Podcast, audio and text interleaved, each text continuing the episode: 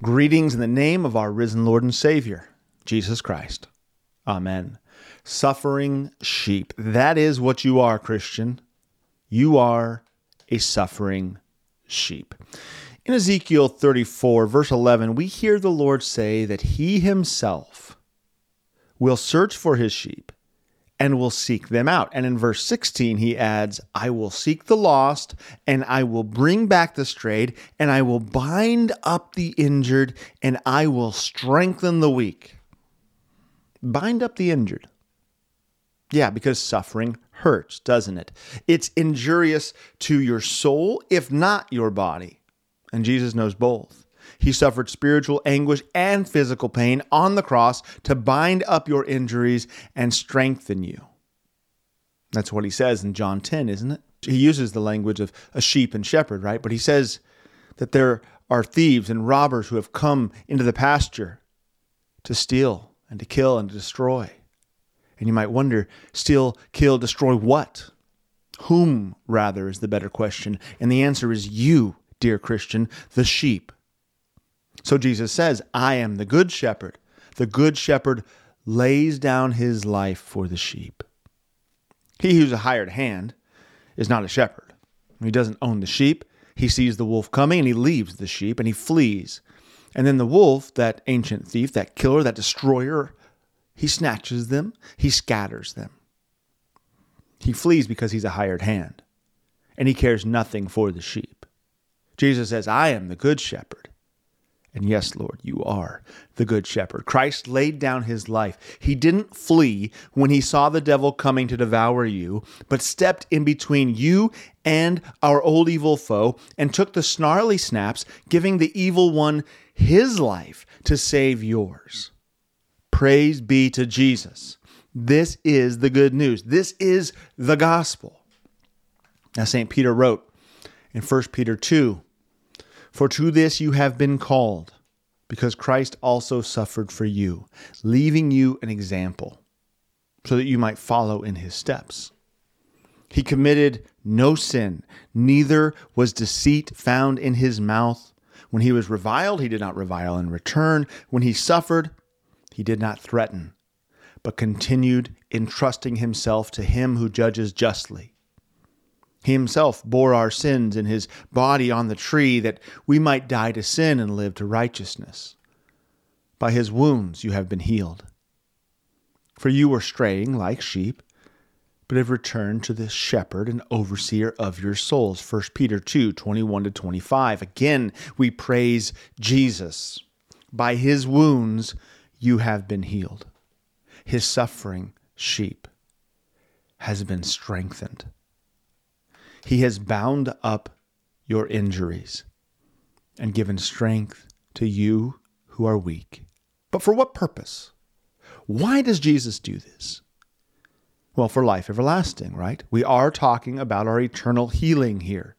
And because of that, because we have the medicine of immortality, and cannot be injured beyond restoration in Christ Jesus, because you and I know that we will see our Redeemer on the last day with our very own eyes, resurrected from the grave, our bodies imperishable and immortal, reunited with our souls. Because of that, we can live lives of courageous suffering in service to our neighbors, bringing them the good news of the Good Shepherd's healing wounds. Truly, as we, as we hear, because Christ also suffered for you, leaving you an example so that you might follow in his footsteps. 1 Peter 2:21. Dear Christian, we are called to suffer. Peter was inspired to continue this teaching on suffering in chapters 3 and 4 and 5. It's all throughout the first letter. It's a theme. Now, who is there to harm you if you're zealous for what is good? But even if you should suffer for righteousness' sake, you will be blessed. So have no fear of them, nor be troubled, but in your hearts honor Christ the Lord as holy, always being prepared to make a defense to anyone who asks you for a reason for the hope that is in you. Yet do it with gentleness and respect having a good conscience, so that when you're slandered, those who revile you, your good behavior in Christ, may be put to shame. For it is better to suffer for doing good, if that should be God's will, than for doing evil. 1 Peter 3 13 to 17.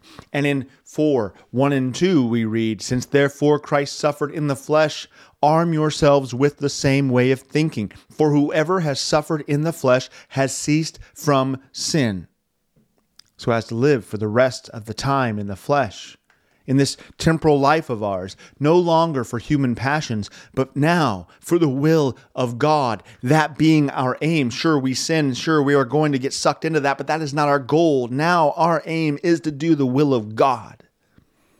And suffering helps us do that, as it disciplines our body, as it brings us closer to the cross, drives us to cling to the cross. And how about four? 12 to 19. Beloved, do not be surprised at the fiery trial when it comes upon you to test you as though something strange were happening to you. But rejoice insofar as you share Christ's sufferings, that you may also rejoice and be glad when his glory is revealed. If you're insulted for the name of Christ, you're blessed because the Spirit of glory and of God rests upon you. But let none of you suffer as a murderer or a thief or an evildoer or as a meddler. Yet if anyone suffers as a Christian, let him not be ashamed, but let him glorify God in that name. For it is time for judgment to begin at the household of God. And if it begins with us, what will be the outcome for those who do not know and do not obey the gospel of God. And if the righteous is scarcely saved, what will become of the ungodly and the sinner? Therefore, let those who suffer according to God's will entrust their souls to a faithful Creator while doing good. And finally, finally, Peter says in chapter 5, verses 6 to 11 Humble yourselves therefore, under the mighty hand of God, so that at the proper time he may exalt you. Casting all your anxieties on him because he cares for you. Be sober minded, be watchful. Your adversary, the devil, prowls around like a roaring lion, seeking someone to devour. Resist him, firm in your faith, knowing that the same kinds of suffering that you're experiencing are being experienced by your brotherhood throughout all the world. And after you have suffered a little while, the God of all grace, who's called you by his eternal glory in Christ, will himself restore, confirm, strengthen, and establish you. To him be dominion forever and ever.